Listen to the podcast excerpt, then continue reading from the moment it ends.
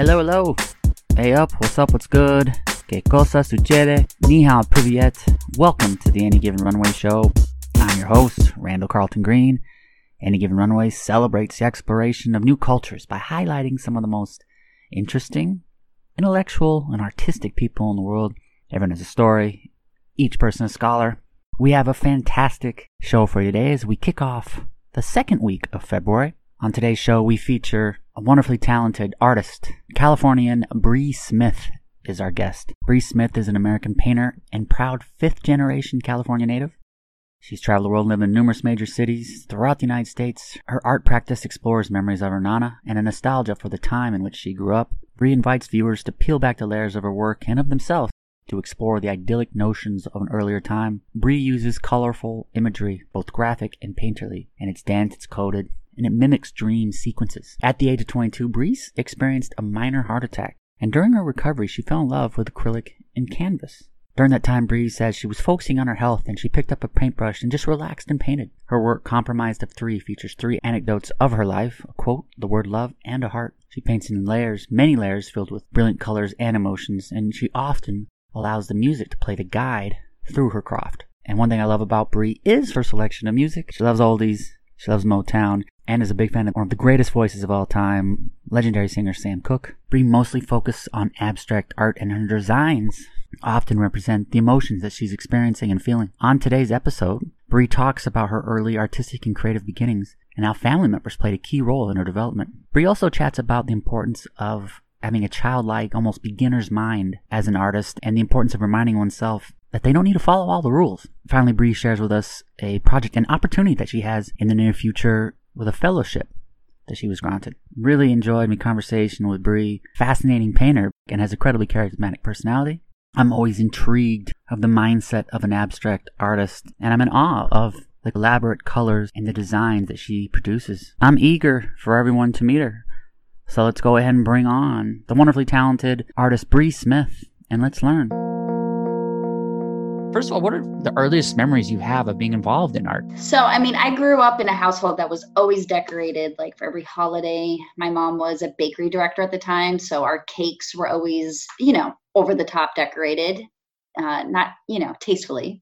Um, I my grandmother was a seamstress, my nona. So I mean, I remember I twirled the baton and I had this awesome idea that I wanted a tuxedo costume and that was made for me and I think that to me those were like images of art, right? But like art in the sense that we were exposed to things using our hands and creating things and she did needlework and all of that. Um, and then my grandfather used to always draw little cartoon cards for us. So those are like my first like real memories of like just being around art, which is interesting because I didn't think about it until my cousin brought that up to me.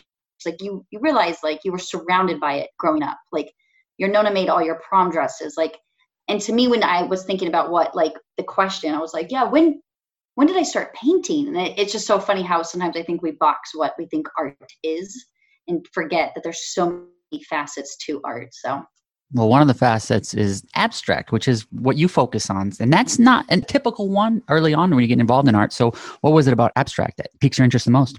Uh, I think it really came down to colors, right? Like, I grew up in an environment that was always colorful. I was drawn to colors. Um, you know, I remember being in junior high, I had a, a, a girlfriend and we would pass a notebook back and forth where it just became like this contest of like who could come up with the more creative way to send a note inside this notebook. And I, I wish I could find it because it would be pretty cool to see it. But I mean, like, I would be applying glitter and feathers and just layering things, um, which, you know, I didn't really think of it as doing art. I just, it was just my right side of my brain expressing how I wanted to express things. Um, so yeah, I, I don't know. I just, for me, it's just about layers and coloring. I, I think maybe growing up in California, you know, we have those cotton candy sunsets a lot and green palm trees and blue skies. And, you know, it's interesting being here in Chicago because the skies are very blue, but the clouds move so fast. But in California, the clouds kind of sit. And I'm, I'm fascinated by the fast clouds here in Chicago. Um, and people also think that's weird.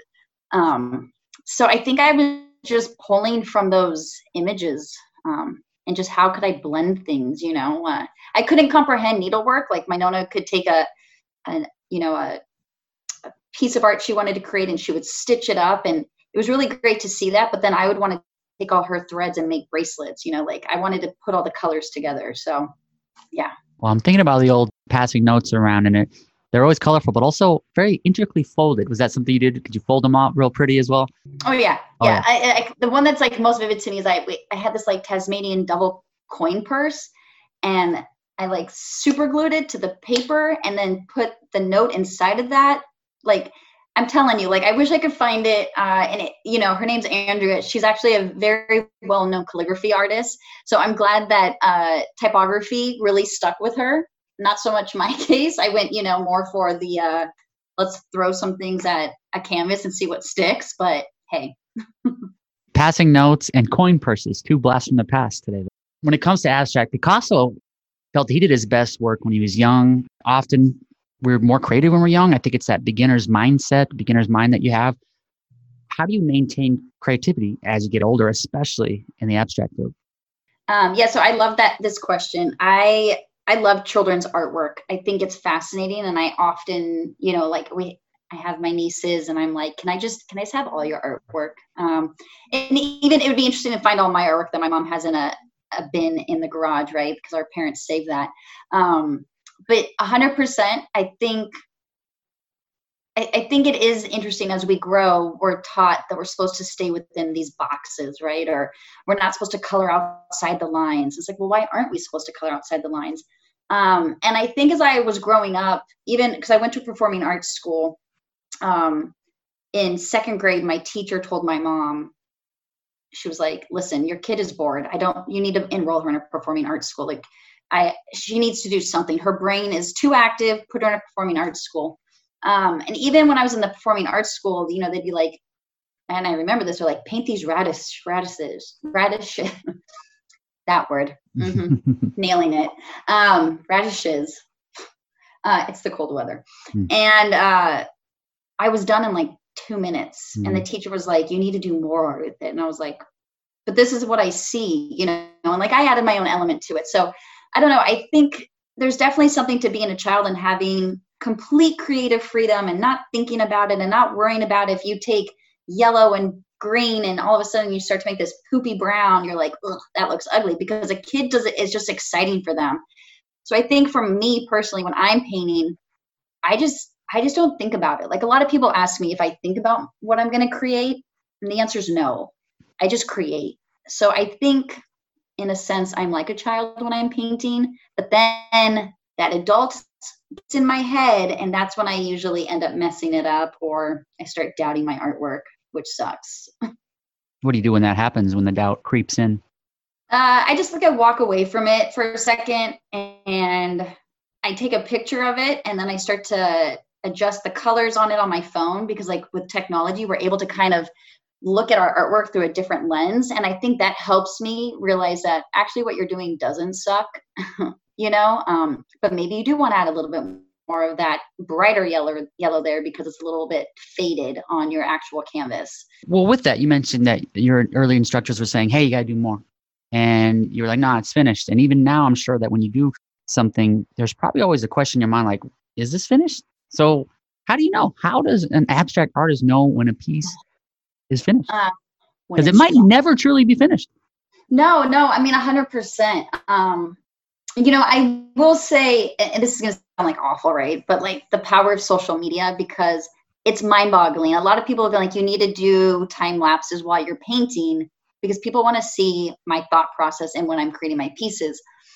Um, and what's interesting is I used to just post pictures like, here's the start, here's the middle. Okay, I'm progressing more. And then I would look back at like phase two and be like, damn, I should have stopped because I love what that looks like. Mm. But then, you know, a lot of times, like my mom will be like, it's not finished, right? And I'm like, mom, yeah. She goes, no, you could add a little bit more. And I'm like, okay, like I'll add a little bit more. And sure enough, you know, she'll end up being right. But um, I think just watching the process in it, like there just comes a point when you're like, it's done. Like and I, I, feel pretty confident most of my pieces i've done that i have had pieces i've gone back to and just completely started over on because i just I, there was something about it that didn't resonate with me mm-hmm. right like i paint to music that's what gets me going um, and if a lot of the times i'll put the songs that i painted to with the um, with my painting. And so if you play the music, you'll probably see the strokes, you know, where there was like this harmony point or whatnot. I'm a big Motown Sam Otis or Sam Otis, Otis and Sam Cooke. Sam Cooke, um, I love him. Yeah. Yeah. So it's uh, you know, like sugar dumpling. Like there's definitely moments in my brushstrokes where it's just like you can see and hear him singing that. Uh so I think when you can just you can hear the songs, then I know it's done. With abstract and the creativity that comes with it and the freedom that comes with it, there's also a little bit of uncertainty as well. Can we talk about the uncertainty as far as knowing when to stop, but also just the uncertainty of the direction you're going in. So you have all this freedom that you can do anything you want, but it's also maybe a little bit daunting to know that there's no right or wrong. So with all that uncertainty when you're starting, how do you proceed? How do you take that first step when there is unlimited opportunities? I mean, you know, to me, I feel like every experience that we walk into every day is a blank canvas, right? Like I'm in control of it to some extent. So I think when I'm thinking about what I want to paint, I just I just do it. Like I don't I don't like again I don't visualize my artwork. I just feel it and I just it. go. Mm-hmm. Uh and you know, when it hits to be like 3 30 in the morning and I'm like, oh, I can't believe I've been painting for five hours straight. I should probably call it. Um, but if my body still wants to create, then I keep going. You know, I know I'm, it's going to suffer the next day, but it's, uh, you know, I think it's just like when you get in that zone, you're in it. You just go. Um, and there, you know, there's there's exciting parts to it. Like I was gonna go get a bottle of champagne and pop it open with you on this because champagne's a big part of my art making. Oh, don't let me hold you back. By all means, yeah. Well, I might have to get it because who doesn't love the sound of a popping of bottle of champagne? Um, yeah, I don't know. You know, I work in the well, I did. I, I still do. I worked in the hospitality industry, mm-hmm. so I work in an industry that's all about taking care of people, and you know, a lot of times when people would go out after work or whatnot, especially when we're leaving, you know, at two in the morning, and people would want to go and hang out. For me, to decompress from everything, it was to paint so I think just knowing that that was my outlet, like I didn't worry about a stop or finish. I just wanted to be in it. Like I just I wanted to disconnect from the world and just be in the moment with my artwork. You mentioned music. How do you set up your painting sessions? And are there things you do during the week to get yourself in the right mindset? Uh, I don't I don't do anything. Hmm. no, I'm just kidding. I I mean, so like listen, the pandemic has been, you know, I got furloughed in March. And for like two weeks, I went and did nothing, like literally nothing, which is like so unheard of. Like me, uh, anyone that knows me would be like, that's not like Bree. I'm used to going and doing a thousand things, you know. Uh, and so then I, I started volunteering full time and I kind of like wasn't thinking about my artwork. And then, you know, I, I remember one of my mentors uh, early on in my hospitality career, she would always say, if she canceled a meeting, I've given you the gift of time um, and my goodness, if this pandemic did not give people the gift of time to focus on something that they're passionate about or something, you know, they've been putting off, uh, then I mean, hey, to each their own. But I really started to realize that this was the gift of time I needed to focus on my artwork. So, uh, you know, there's definitely days where I sit on the couch and I am on Instagram for a solid, you know, two hours and I am just looking at artwork because I don't have the means to be able to travel to museums right now, right? Like, um, and it's interesting that I'm able to use Instagram to look at artwork to feel inspired. And I mean, like, I, I'm in Australia in one moment, the next moment I'm in Germany, and I'm just, I'm just connecting all these pieces and threads of artists um, and, and it's been enjoyable and I, and I do like doing that you know because when i first started painting people would be like oh my gosh you paint so much like so and so and i was like yeah. Uh, i don't know who you're talking about. And then i'd look them up and be like holy shit i do paint like this person. What a compliment. Um so i do that and then what else was the i'm like i feel like i went so far down a rabbit hole there to get you to understand like my process um, yeah well i was going to go into the next question i actually had was how you used your gift of time that you were given. You're answering that as well. Outside of painting, have there been anything else that you have done in your yeah. gift of time? Yeah, so like I was saying, I um the first two weeks were pretty brutal, uh, and then well, they weren't brutal; they were fun. Mm-hmm. Uh, it was it was fun to have nothing to do. Like I, I've never experienced not having an email or a text It was very weird. Uh, it was almost to a point where I thought my phone was broken. Whatever. Um, you know, a lot of Zoom calls, but uh, with friends and whatnot. Um, but so the like by the third week, I saw my friend Johnny in LA. He had started Frontline Foods, and they were basically feeding the frontline workers.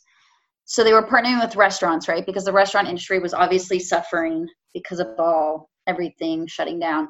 So basically, they were raising money to pay restaurants to pay frontline workers. And I was like, hey, can I help you? I, am very well connected to Los Angeles, as you know.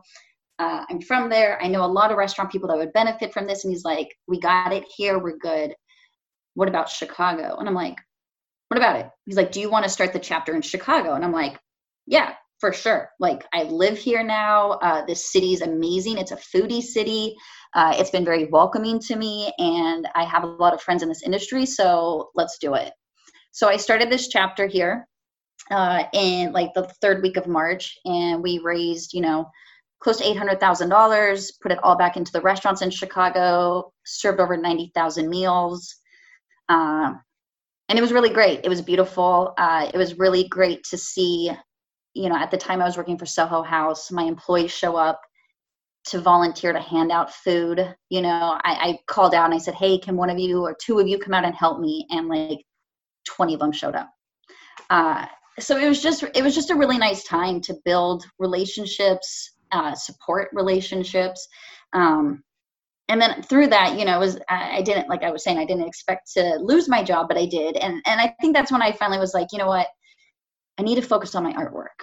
I need to because my artwork doesn't just serve me, it serves others. And that was the messages I was getting.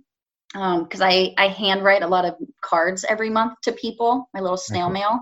Very cool. It's a lot of drawings. And it's just something to, you know, our mailboxes are full of trash most of the time. And you walk out and you get a handwritten card and it's like, what's this? So I was starting to see that there was this impact and people wanted that. So so that's when I started focusing a little bit more on me. And I think it was like the first time I've ever really focused on Bree, you know, not not putting everyone else before me, but really just being like, this is it, girl. Do it now or you're never to get it at this opportunity again. Well, so much of that I love, especially the handwritten cards. I think that's a lost art. Totally admire that. Totally appreciate that. What's the what's the dream about front? So can you share with us the dream and how can people support? Yeah, so um, so I I had been applying to a number of jobs here, uh, and I kept getting rejection, rejection. I just didn't hear from people. Listen, I get it. There's a there's a lot of us right now that are in this boat. Uh, so I applied to an art residency. I think it was in October, and I was like, whatever. If I get in, great. My chances are probably very slim. Uh, you know, I, I had reached out to a friend who lives in France and was like, can you just see if this is legit? Because you know unfortunately during these times there's been a lot of scams that have been mm-hmm. happening which is such a bummer um, even to a point where people are creating fake job posts on linkedin by the way uh, brutal. So he called me back. He's like it's 100% legit. You should for sure apply. Good luck blah blah blah.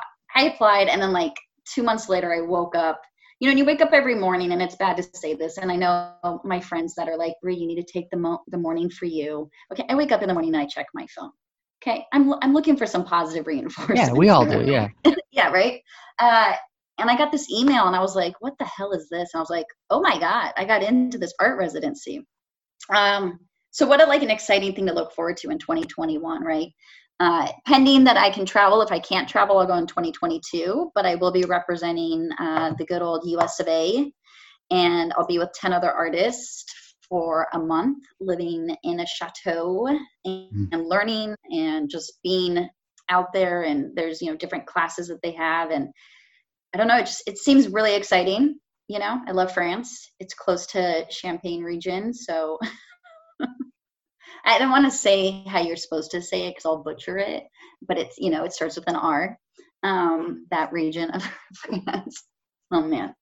Um, so yeah, so I, I, started a GoFundMe page, which I'll be honest, I also uh, struggled with doing because I'm not one to ask for help. I'm one to definitely offer help and push and support. And my good friend Donald has a motto where he's like, "Friends don't let friends dream alone," mm. and he was like, "Post that shit, or I'll come to Chicago and slap you." No.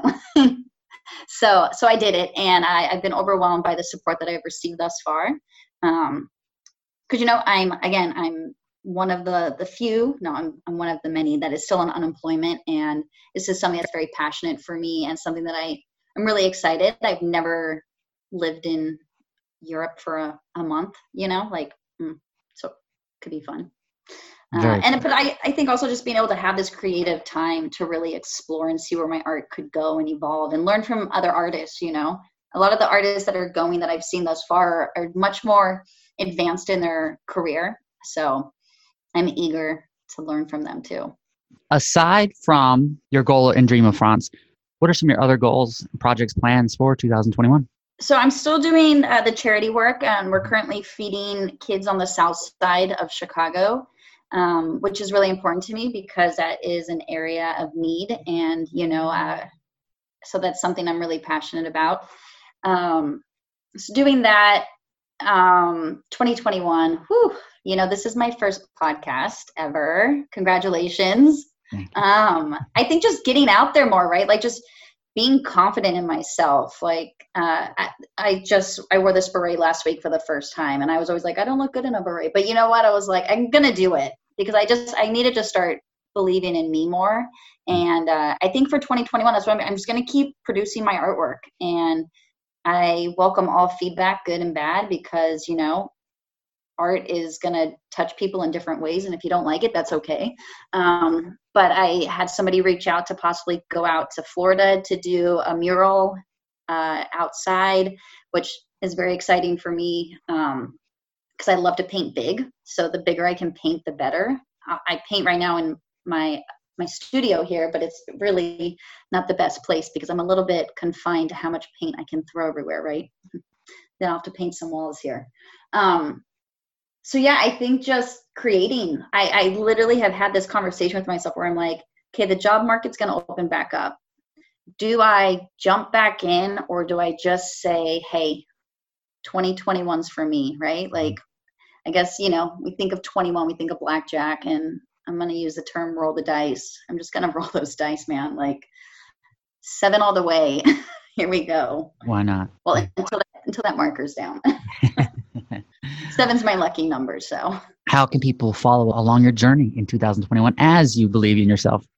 Oh, thank you. Yeah, I, I definitely think Instagram is uh, my best. You know, I, I, hate to say it, but I was like the freshman class that had Facebook. Uh, so I'm like, we're done with Facebook. It's still there, but I think I'm the most active on Instagram. Mm-hmm. I have had people ask me to go on TikTok. I just call it talk because um, I'm old what can I say? But I do post my live videos on Talk um, and I think Instagram. And then I'm going to be updating my website. I'm trying to teach myself how to build a website a little bit better because, um, you know, again, I have the time to teach myself some things here. So, yeah.